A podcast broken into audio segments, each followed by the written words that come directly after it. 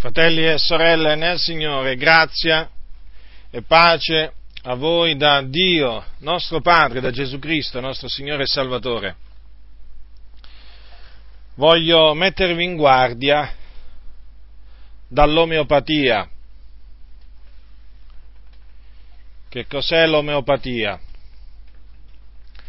Ora, innanzitutto voglio dirvi che cosa significa la parola omeopatia. La parola significa affezione uguale o simile. Sono due parole greche, omoios e pathos, che messe assieme appunto danno questo significato. L'omeopatia è un tipo di medicina alternativa una forma di medicina alternativa, perché esistono diverse forme o terapie di medicina alter- alternativa e queste e l'omeopatia è una di queste. L'omeopatia fu inventata da un certo Samuel Hahnemann, nato nel 1755 e morto nel 1843, che era un, un medico tedesco che, badate bene a questo, tra le altre cose, credeva nella reincarnazione e nella, eh, nella venuta della, dell'era dell'acquario, praticamente di quell'era in cui, eh, secondo molti, eh, regnerà la pace sulla faccia della terra.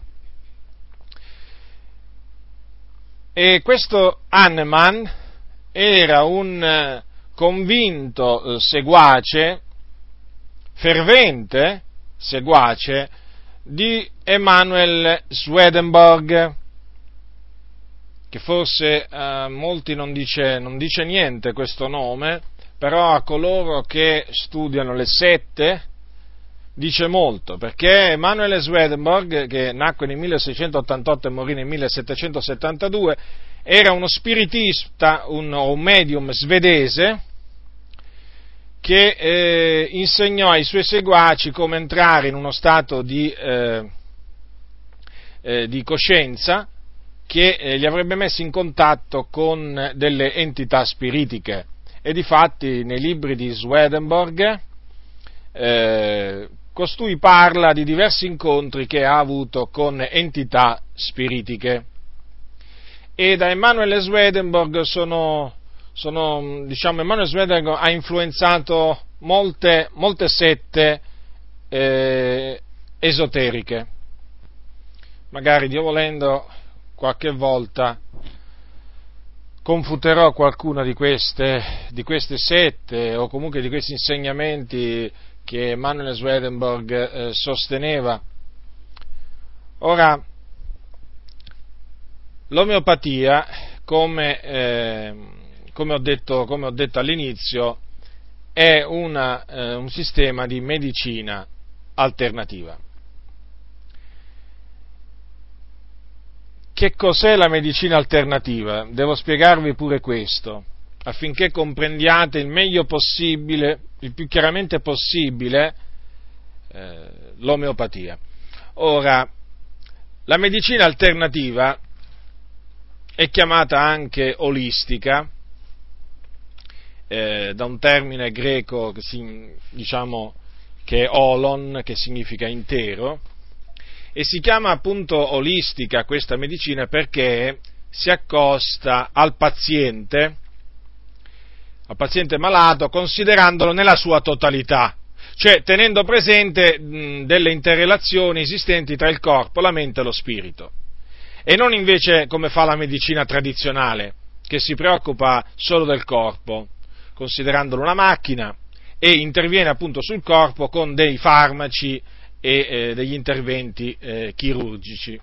Nella pratica eh, le, le, terapie, ehm, le, terapie, alternative eh, considerano la malattia come la, la, il frutto, la conseguenza di uno squilibrio energetico.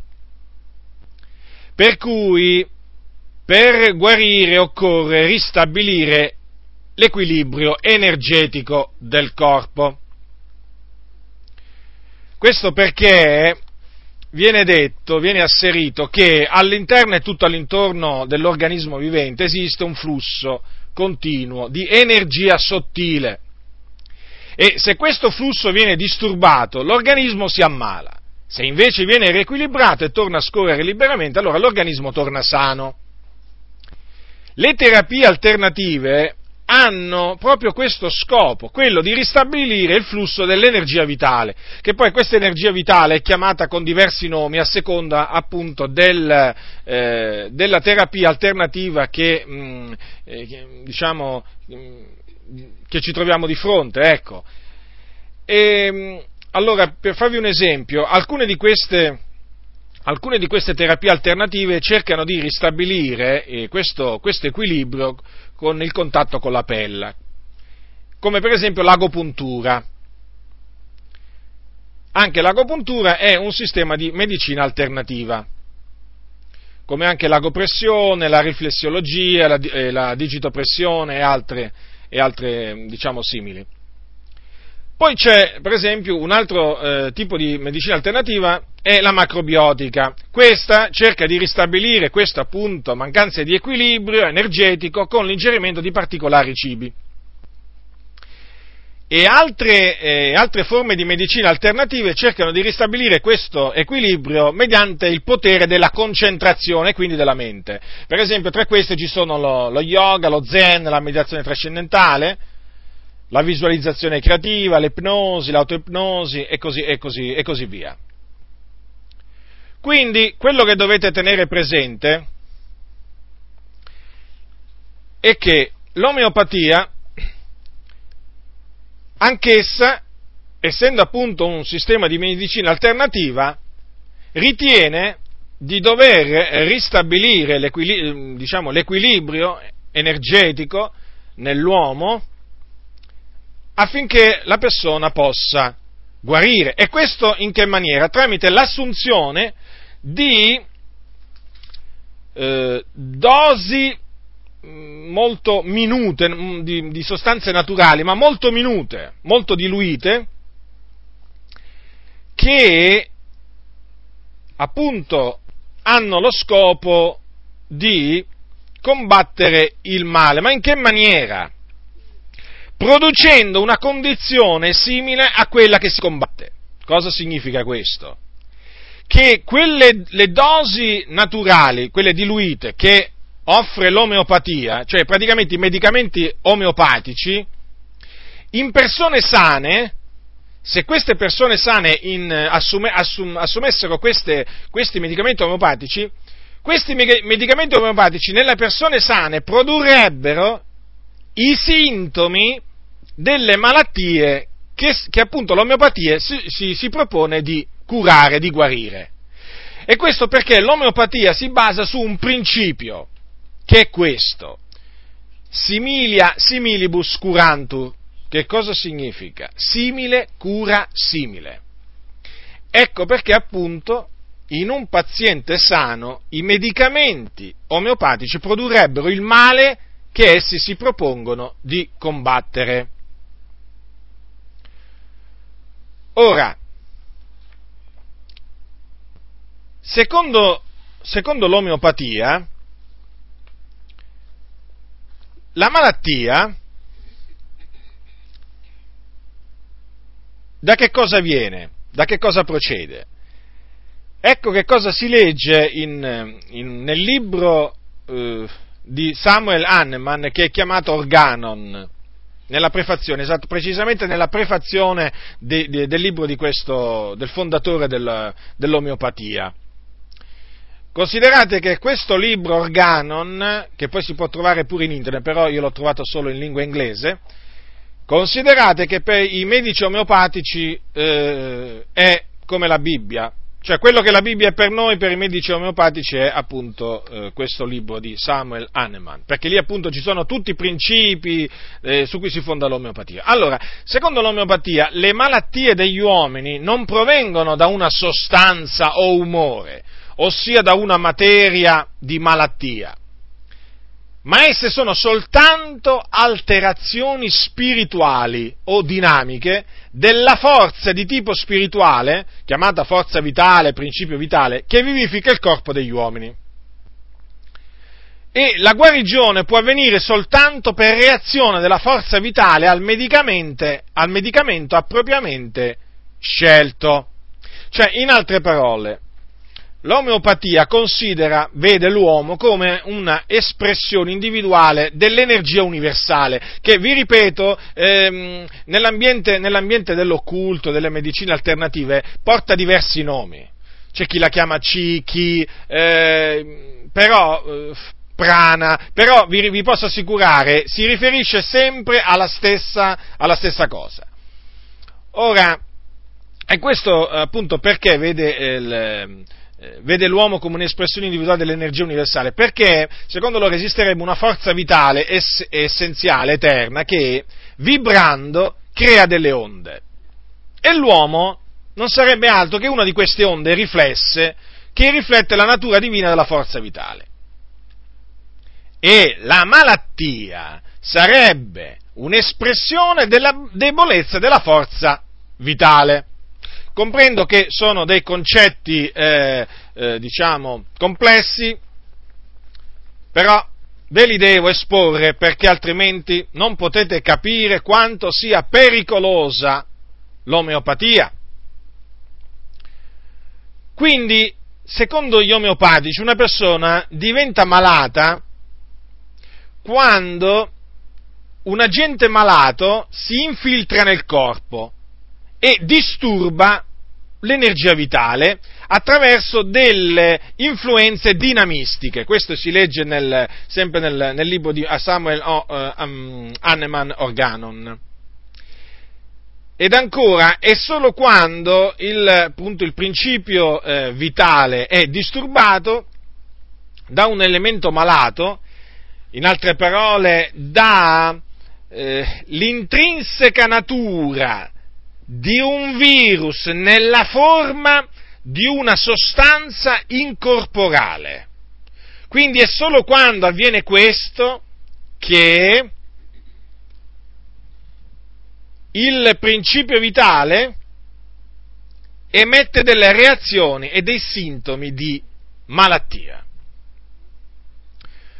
Dunque, lo scopo del medicamento omeopatico è quello di curare la forza vitale, cioè è, lo scopo è quello di fortificare questa forza vitale che è questa energia cosmica, eh, si può chiamare in tante maniere, che appunto è nell'uomo, al fine di permettere, mettere in grado questa forza vitale di espellere la malattia dal corpo.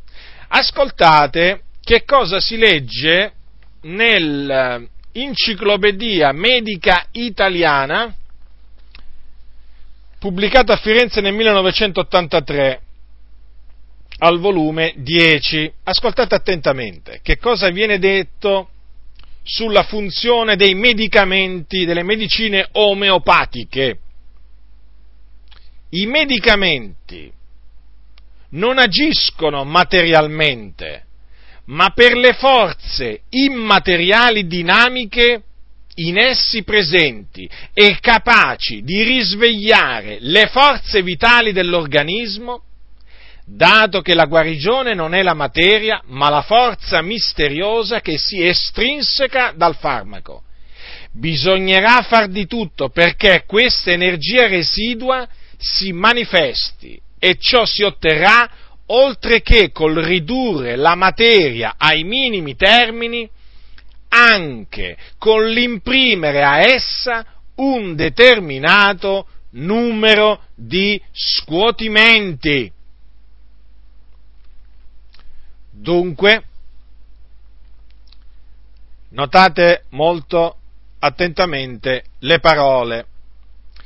Sul eh, sul libro Organon questo, eh, questi, questi concetto è espresso in questa maniera. Eh, è solo tramite l'azione dinamica appunto delle, eh, delle sostanze omeopatiche, dico è solo tramite il, la loro azione dinamica sull'energia vitale che i rimedi curativi sono capaci di ristabilire l'equilibrio biologico e quindi rimettere la persona in salute. La ragione per cui i medicamenti omeopatici eh, consistono in sostanze naturali ridotte proprio ai minimi termini è, secondo quanto ci, vengono, ci viene detto appunto dai medici omeopatici, è che più diluita è la sostanza e più attiva è, più efficace è. Badate però, fratelli nel Signore, che non è semplicemente una questione di diluzione del, eh, del medicamento omeopatico, no, perché il segreto, chiamiamolo così, del medicamento eh, omeopatico è un processo chiamato o conosciuto come dinamizzazione o potenziazione che è prodotto da eh, continui scuotimenti, ripetuti scuotimenti che si infliggono appunto a queste diluzioni.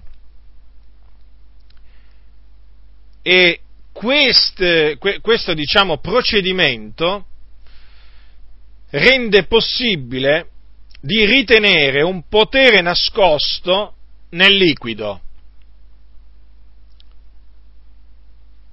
Eh, diciamo la sua essenza immateriale.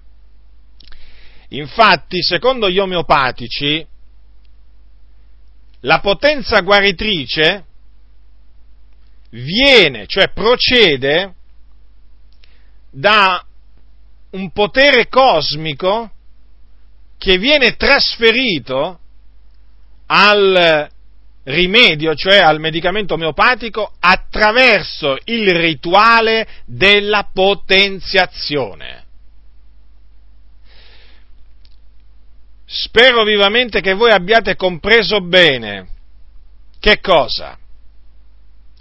Che l'omeopatia, la medicina omeopatica, si fonda su principi occulti, ha origini nell'occulto. Infatti troviamo la forza vitale eterna, di cui l'uomo sarebbe una onda, un'onda riflessa. Poi abbiamo le forze dinamiche immateriali, che sono nei medicamenti, che sono capaci di fortificare la forza vitale che è nell'uomo. E poi abbiamo gli scuotimenti che devono essere impartiti ai medicamenti omeopatici, eh, al fine di renderli dinamici. In altre parole, al fine di caricarli di poteri occulti. In altre parole, i medicamenti omeopatici sono influenzati da potenze malefiche. E noi sappiamo quali sono queste potenze malefiche, sono i demoni, i spiriti malvagi che sono al servizio di Satana. È evidente dunque che stando così le cose, l'omeopatia è un'opera infruttuosa delle tenebre che va categoricamente rigettata e smascherata, infatti è scritto non partecipate alle opere infruttuose delle tenebre, anzi piuttosto riprendetele, cioè smascheratele. E questo è quello che appunto ogni cristiano deve fare per avvertire i suoi coetanei. Ora, non c'è il minimo dubbio, leggendo eh, quello che viene detto sull'omeopatia dagli esperti di omeopatia e soprattutto leggendo quello che viene detto da Samuel Hahnemann sull'omeopatia, ci si trova davanti a un sistema di medicina fortemente influenzato dall'occultismo. E per confermarvi che l'omeopatia è influenzata fortemente dall'occultismo, vi voglio dire alcune cose che ho trovato in un articolo intitolato Homeopathy Examined, cioè l'omeopatia esaminata, scritta da un certo dottore H. Eh, ilunga.bop. E questo articolo si può trovare in, sul sito internet logosresourcepages.org slash homeopath.html. Ora è molto interessante questo, eh, questo articolo eh, perché in esso si trova una potente conferma all'origine occulta dell'omeopatia e alla presenza di occultismo nel, tra i medici omeopatici. Ora, considerate che un certo, in questo articolo si legge che un certo dottore A. Voegli, un famoso eh, medico omeopatico, ha confermato che una, una percentuale molto alta di, di medici omeopatici lavora con il pendolo. Per chi non lo sapesse, il pendolo viene usato nell'ambiente dell'occulto e dello spiritismo. Sempre in questo articolo si legge che ci sono gruppi che appunto eh, portano avanti le loro ricerche eh, durante delle sedute spiritiche attraverso dei medium che eh, si fanno dare le informazioni dagli spiriti. Poi c'è la testimonianza di una persona che ha lavorato in un eh, laboratorio omeopatico molto importante in Francia. Dico, questa testimonianza è veramente interessante. È una donna che poi naturalmente si è convertita a Gesù Cristo e ha abbandonato l'omeopatia e che ha raccontato all'autore di questo articolo ha raccontato di una intervista che lei ebbe con il eh, precedente direttore fondatore di, quel, eh, diciamo, di quello stabilimento, l'intervista appunto al fine di essere, diciamo, eh, diciamo assunta in, quel, in quello stabilimento. Dice che questa donna raccontando che dopo una breve introduzione, quell'uomo eh, le domandò di che segno zodiacale ella fosse, cioè sotto quale segno astrologico ella era nata. Poi ha voluto sapere, appunto quel direttore, se ella era una medium, e poi questo direttore le ha confidato a questa appunto donna il segreto delle pratiche che si svolgevano in quel posto, in quel laboratorio così famoso in Francia. Gli disse che i nuovi trattamenti venivano ricercati, diciamo, in quel laboratorio attraverso delle sedute spiritiche per mezzo di persone che avevano poteri occulti, cioè i medium, che, tramite cui appunto venivano interrogati gli spiriti. Ora, non c'è niente di cui meravigliarsi, naturalmente, nel leggere queste cose, proprio nulla di, di cui meravigliarsi, sapendo appunto chi era Samuel Hahnemann, il fondatore dell'omeopatia, e ben sapendo quali erano le cose che lui insegnava. Dunque, fratelli nel Signore,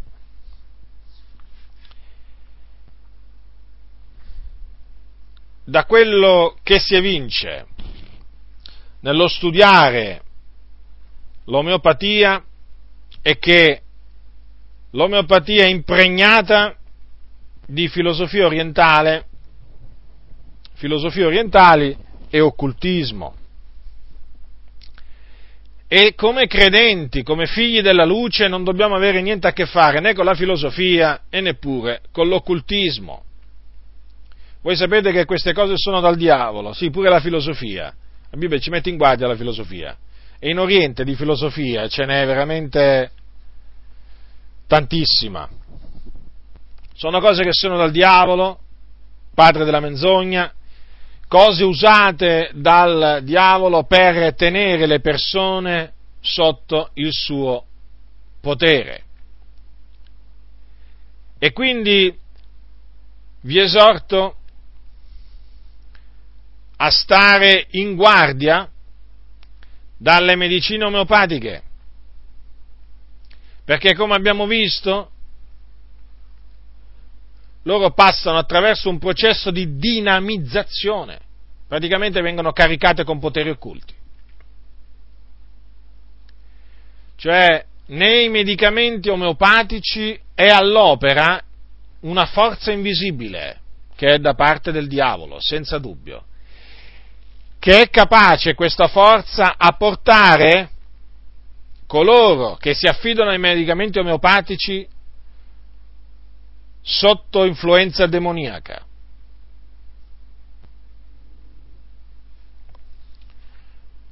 Ora, qualcuno dirà, ma allora quando, sono, quando noi siamo malati, che cosa dobbiamo fare?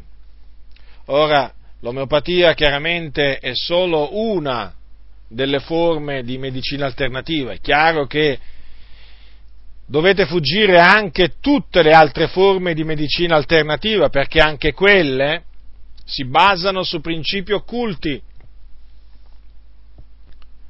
L'agopuntura, la macrobiotica eh, e tante tante altre sono tutte, sono tutte terapie la cui pratica porta la persona sotto l'influenza demoniaca. Che, che ne dicano coloro che presentano queste terapie come benefiche? Guardate, state molto attenti, perché come vi ho detto tante altre volte, il diavolo, quando presenta qualcuna delle sue opere, non la presenta mai come malvagia, mai, mai. Neppure la magia nera, quella che è chiamata magia nera, il diavolo presenta, eh, la presenta eh, spaventando le persone, no. La presenta sempre in una maniera tale da convincere, da persuadere la persona che alla fin fine la cosa si può fare, che non c'è poi tutto quel male nel compierla. Anzi, anzi,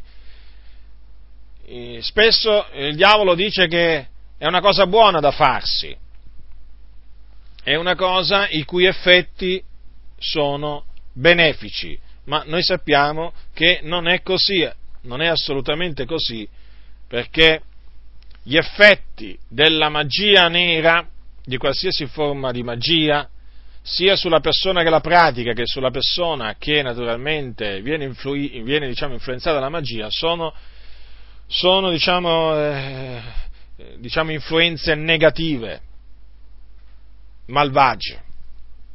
Quindi guardatevi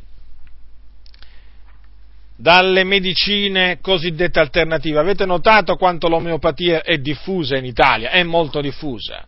Si può dire che non c'è, non c'è, non c'è farmacia in cui non c'è una sezione dedicata ai medicamenti omeopatici. Quantunque l'omeopatia ancora non ha ricevuto l'approvazione dal governo italiano, cosa naturalmente che ha fatto infuriare i medici omeopatici, però bisogna dire che è molto diffusa, i medici omeopatici sono molto diffusi. Ricordo, sapete, sono utili queste, è utile smascherare l'omeopatia come anche le altre medicine di tipo eh, alternativo, perché ci sono molte persone che inconsapevolmente si rifugiano nel bisogno, naturalmente, si rifugiano eh, in, queste, in, queste, medicine e cadono in, senza saperlo sotto l'influenza demoniaca.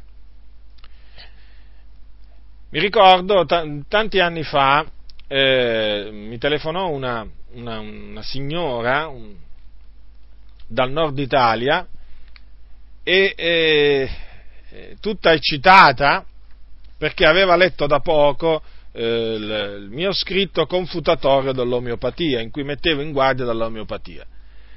E mi ricordo che era molto eccitata questa, questa donna e mi ringraziò così tanto di cuore perché lei aveva eh, scoperto che cos'era l'omeopatia leggendo appunto il mio articolo.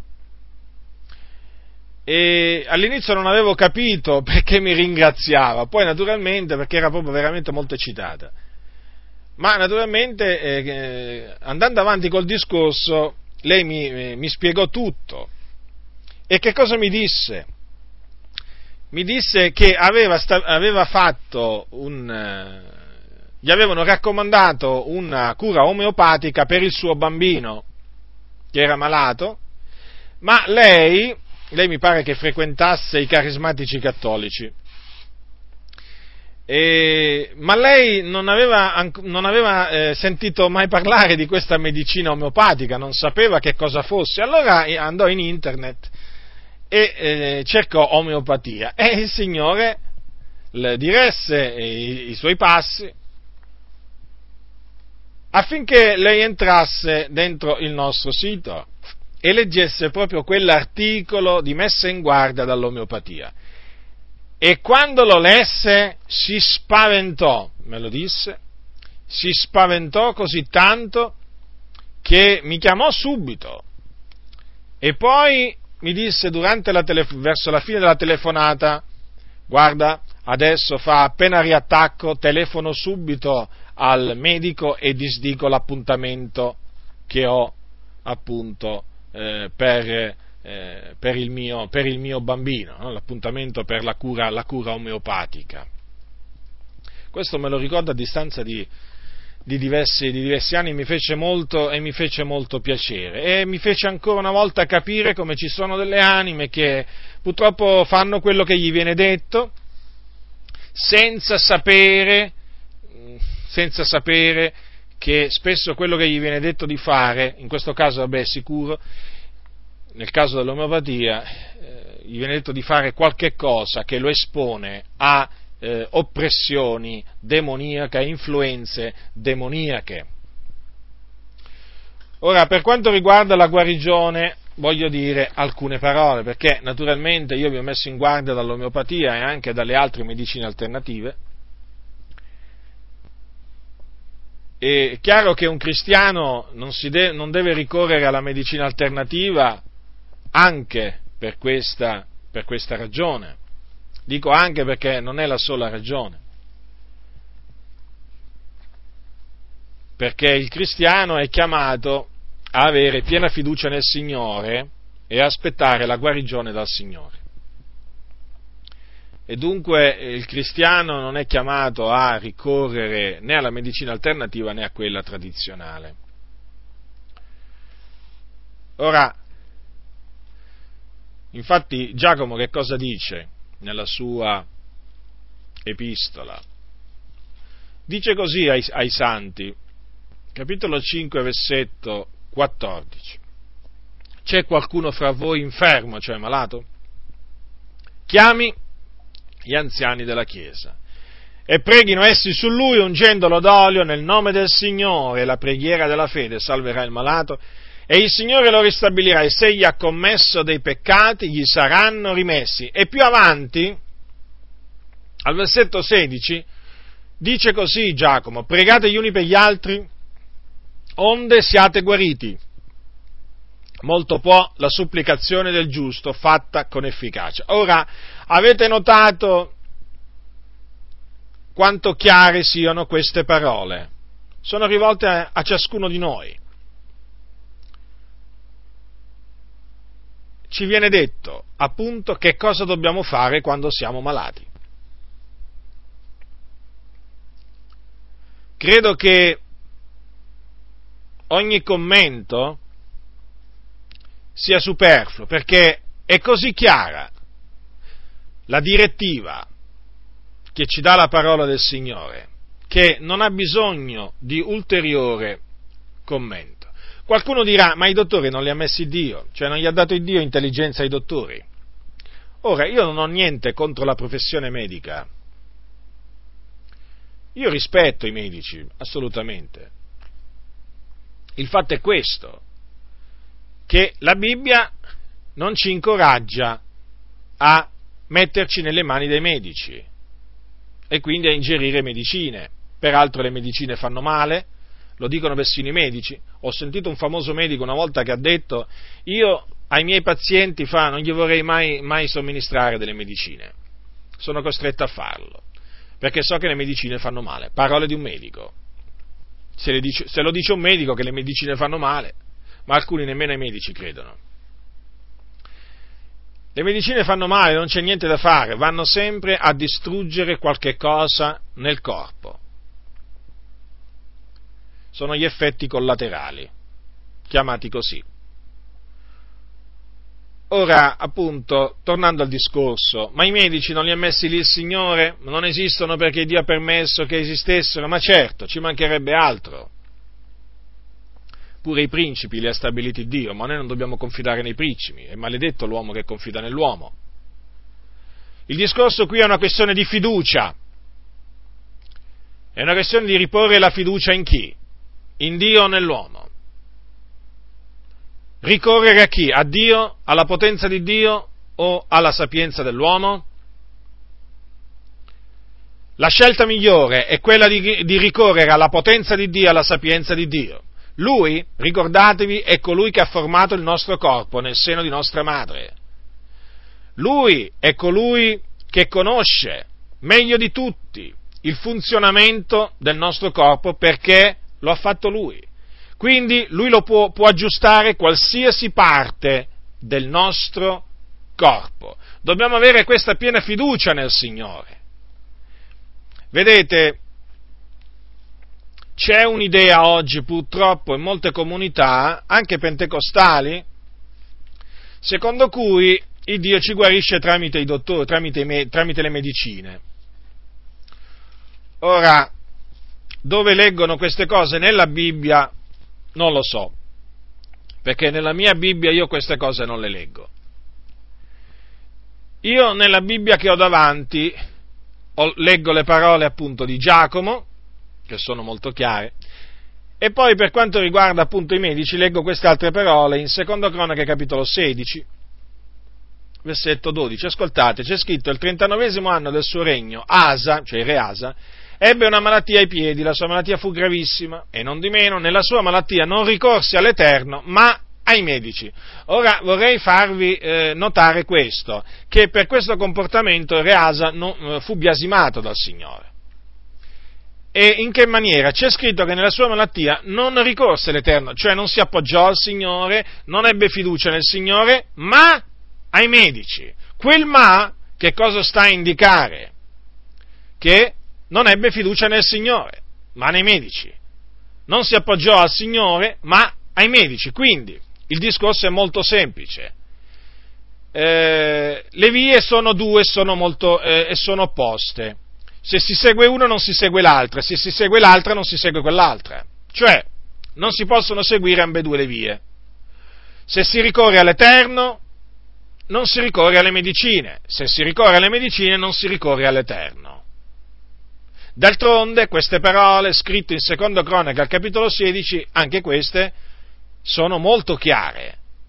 Il Reasa, lo ripeto, fu biasimato per essersi appoggiato nella sua malattia ai medici anziché, anziché al Signore. Eppure il re Asa aveva avuto una chiara manifestazione di quanto grande fosse il Signore perché era stato soccorso in una guerra dove lui appunto lui partiva sfavorito perché colui che gli andava contro era un re che aveva veramente molti più soldati di, di, di, quanti ne avesse lui, eppure si appoggiò al Signore e il Signore lo salvò, gli dette una grande liberazione. Questo lo potete leggere nel capitolo 14 del, di Secondo Cronache.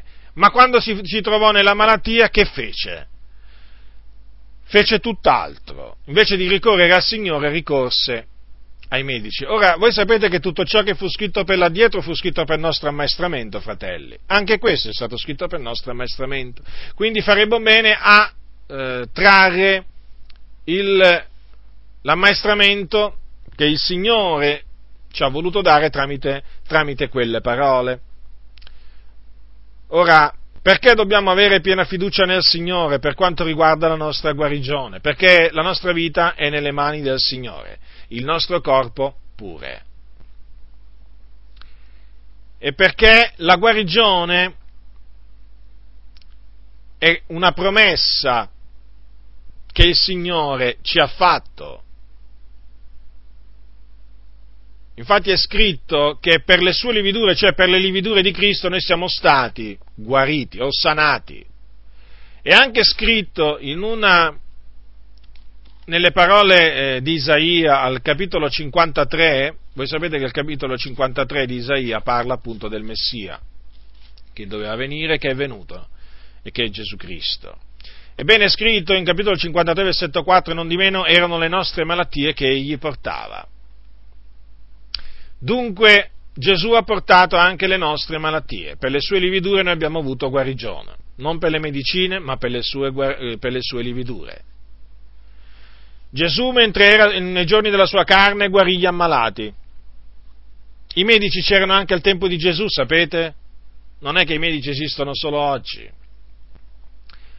Eppure coloro che ebbero fiducia in Gesù Cristo per ottenere la guarigione la ottennero e furono guariti, mediante la fede, solamente mediante la fede. Gesù diceva a coloro che ricevevano la guarigione mediante la fede in Lui, va, la tua fede ti ha guarito, la tua fede, non la tua fede più le medicine, no, la tua fede.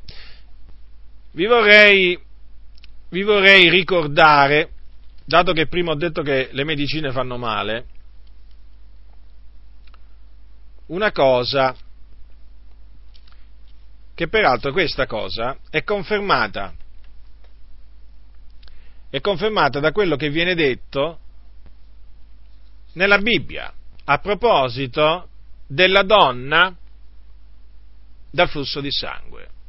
Voi sapete che quella donna, prima di sentire parlare di Gesù Cristo, prima di andare da lei per essere guarita dal suo flusso di sangue, si era appoggiata ai medici, si era rifugiata, si era messa nelle mani dei medici. E sapete che cosa c'è scritto di questa donna? Al capitolo 5 di Marco, versetto 26. Molto aveva sofferto da molti medici ed aveva speso tutto il suo senza alcun giovamento, anzi era piuttosto peggiorata. Ora, queste sono tra le parole che vengono su cui non si sente mai predicare. Certo, perché questo naturalmente scredita la categoria dei medici. Diciamolo chiaramente, ve lo dico chiaramente. Se un medico legge queste parole, dice, aia, aia, qui la Bibbia parla male della mia categoria. Perché qui c'è scritto che quella donna aveva sofferto molto, da molti medici, non da uno, due tre, da molti medici. Quindi si era affidata a molti medici. E che cosa c'era scritto? Aveva speso persino tutto il suo. Ma vi rendete conto? Quello che avviene ancora oggi. Ci sono persone che per medicamenti spendono milioni, decine di milioni. E non migliorano, come quella donna non era migliorata, anzi era piuttosto peggiorata. E difatti queste, queste medicine sono così forti che portano il paziente a peggiorare, a peggiorare, a peggiorare.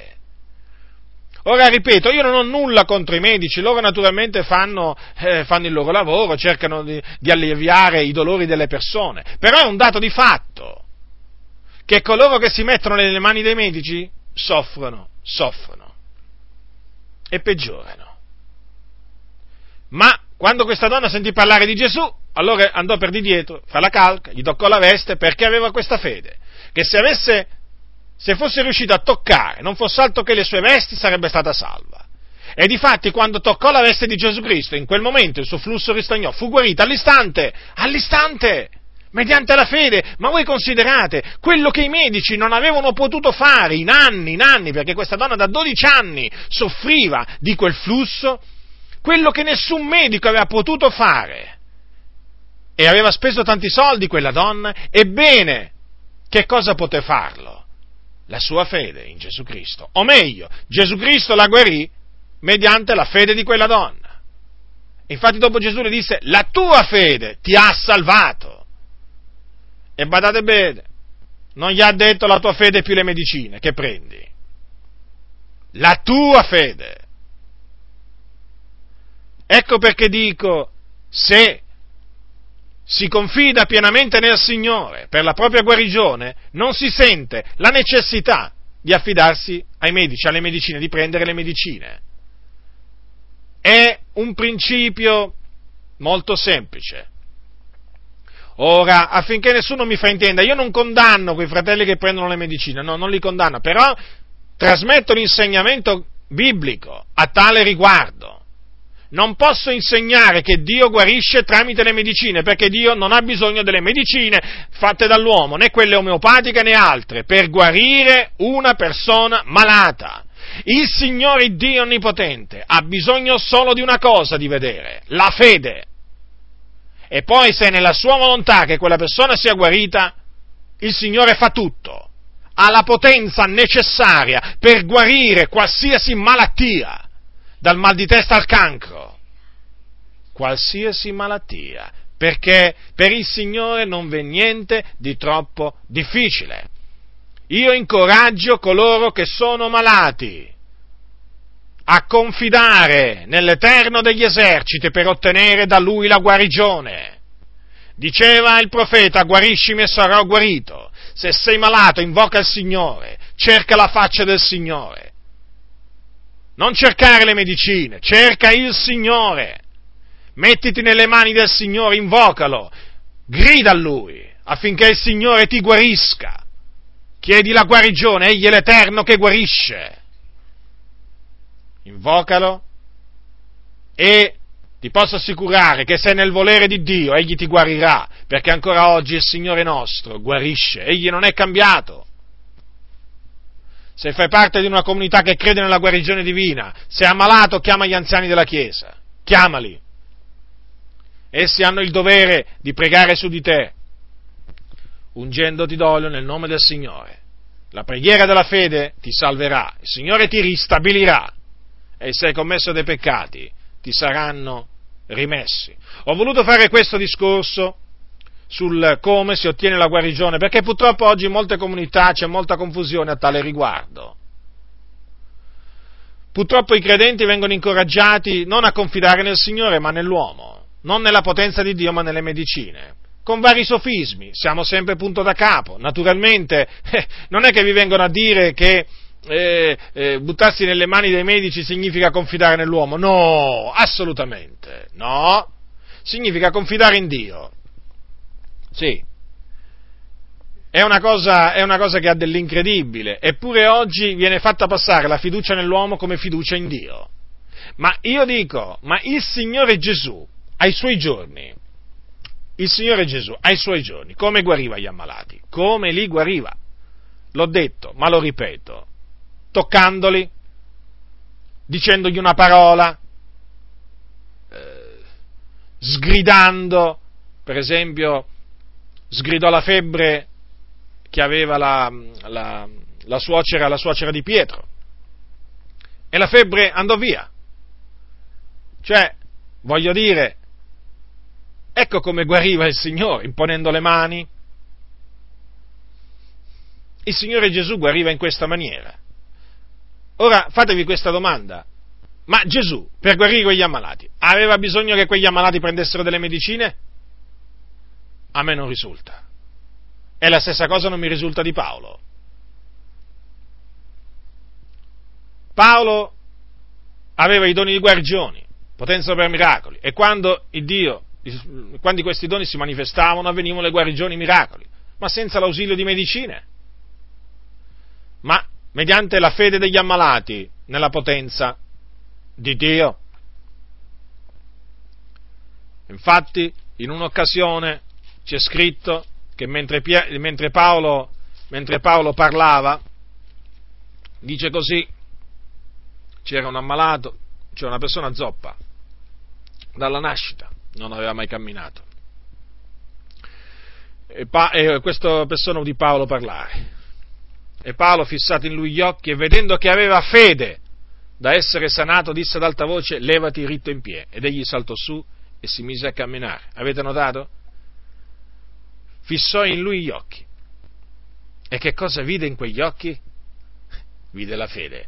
Voi direte, ma come? Pure negli occhi si vede la fede? Sì, si vede pure negli occhi la fede. E come ha fatto Paolo a vedere che aveva fede da essere sanato? Dov'è che vide? Dov'è che vide questa fede? La vide nei suoi occhi. Perché gli occhi parlano, sapete? Dicono tante cose. Lo sguardo dell'uomo dice tante cose. E in questo caso Paolo, fissandolo negli occhi, vide che quell'uomo veramente aveva fede. E allora gli disse, levati in piedi e quello saltò su e si mise a camminare. Ecco, un, un esempio, ma potremmo prendere l'esempio per esempio anche del, del padre di Publio sull'isola di Malta. Che cosa è scritto? Allora, capitolo 28, versetto 7 degli, degli atti, or nei dintorni di quel luogo, che erano, erano dei poderi dell'uomo principale dell'isola, chiamato Publio, il quale ci accolse e ci albergò tre giorni amichevolmente. Accadde che il padre di Publio giaceva malato di febbre e di dissenteria. Paolo andò a trovarlo e dopo aver pregato gli impose le mani e lo guarì. Avvenuto questo, anche gli altri che avevano delle infermità nell'isola vennero e furono guariti, ed essi ci fecero grandi onori, e quando salpammo ci portarono a bordo le cose necessarie. Ora, fratelli del Signore, quel C significa che lo scrittore, colui che ha scritto gli atti degli apostoli, era assieme a Paolo e fu testimone di quelle guarigioni che Paolo compì mediante la preghiera e l'imposizione delle mani. Sapete chi era quell'uomo? Era Luca. E sapete Luca che professione faceva? Era un dottore, un medico. Infatti è chiamato il medico di letto era un collaboratore di Paolo ed era presente sull'isola di Malta. Ci fecero grandi onori, lo dice. C, C. Quindi era là. Ora avete notato come vennero guarati, guariti quegli ammalati? Tramite la preghiera di Paolo. O comunque Publio è sicuro eh, gli altri furono guariti, però non ci viene detto espressamente se Paolo pregò per loro, impose loro le mani solamente, comunque furono guariti pure gli altri. Comunque parli, prendiamo Publio, il padre di Publio, scusate. Allora giaceva, malato di febbre e di dissenteria. Ora, sicuramente, sicuramente Luca conosceva i rimedi, le, le medicine che dovevano prendere quelli che a quel tempo avevano la febbre ed erano malati di dissenteria. Certo. Che fece? Che fece Luca? Gli disse, senti Paolo, tu prega che io poi gli do le medicine. Ma lo sapete che oggi certi evangelici arrivano a dire questa assurdità? Che Paolo pregava per gli ammalati e Luca dava le medicine. Purtroppo ve lo, mm, ve lo dirò fino a che avrò un alito di vita, ci sono alcuni che non capiscono nulla. Che la Bibbia eh, la, leggono, la, leggono, facendogli dire, o, o meglio, leggendoci delle cose che non esistono. Qui c'è scritto che Paolo andò a trovare il padre di Publio dopo aver pregato, gli impose le mani e lo guarì. Gesù lo aveva detto, quelli che, che credono in lui imporranno le mani agli infermi ed essi guariranno. In questo caso l'imposizione delle mani fu preceduta dalla preghiera. La preghiera a chi? Al Signore, l'Iddio Onnipotente, nel nome di Gesù Cristo. Che cosa avvenne? Che cosa avvenne? Che avvenne la guarigione del padre di Publio. E naturalmente quando avvenne questo la voce si sparse e anche gli altri che avevano delle infermità nell'isola vennero e furono guariti. Naturalmente senza, anche loro senza medicine. Eppure c'era un medico là, c'era Luca. Quindi badate bene, fratelli, a non credere a quei cianciatori che in mezzo alle chiese pentecostali, sì, perché qui devo parlare delle chiese pentecostali, non solo delle chiese evangeliche, diciamo, non pentecostali, vabbè, lì, chiaramente lì c'è da aspettarsi a, a tale riguardo le, le, le, cose, le cose le più assurde, infatti anche, là, anche in mezzo a loro dicono appunto che Paolo pregava e Luca dava le medicine. Sì, però anche in mezzo alla fratellanza in ambito pentecostale, guardate che serpeggia eh, questa, questa cosa.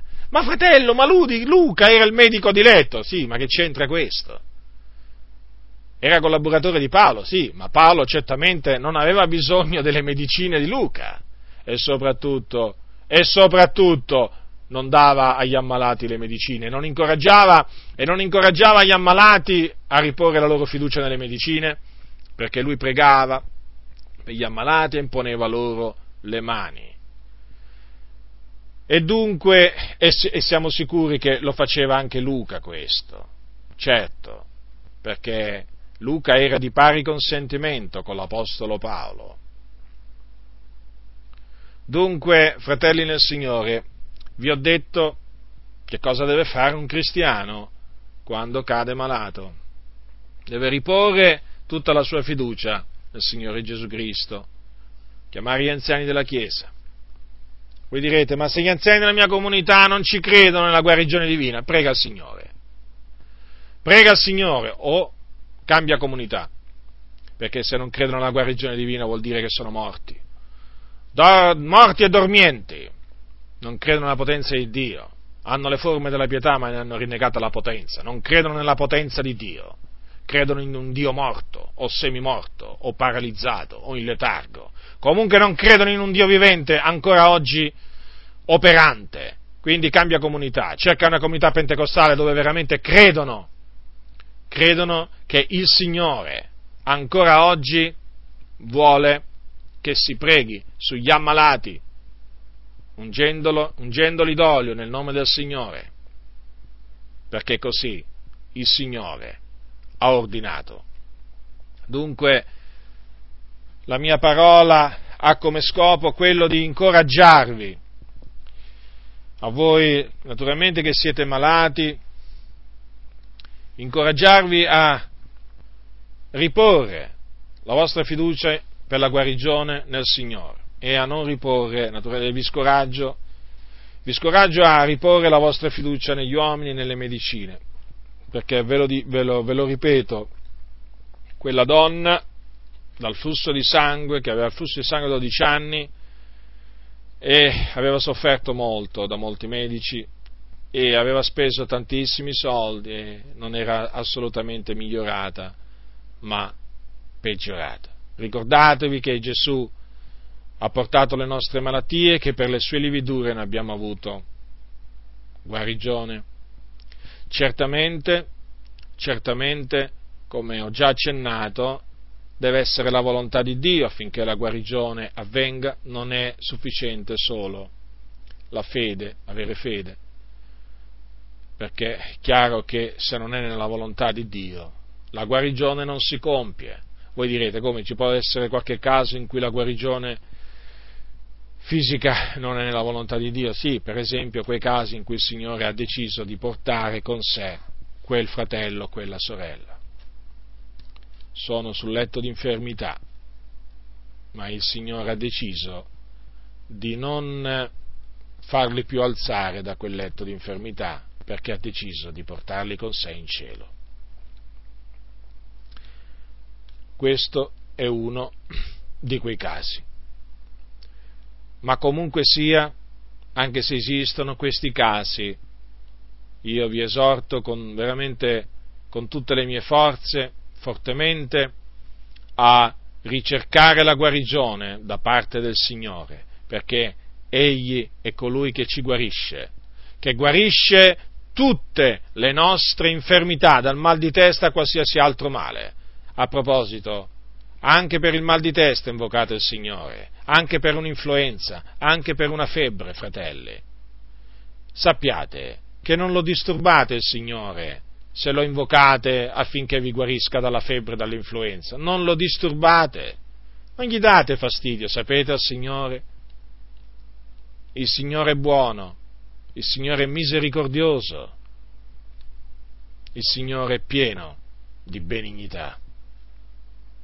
Egli ci ha amati il primo, non lo dimenticate mai questo, e perfino i capelli del nostro, tutti i capelli del nostro capo sono contati. Tutti.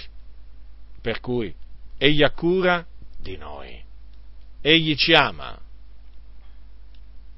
E come, perdo- e come perdona tutte le nostre iniquità, così ci sana tutte le nostre infermità.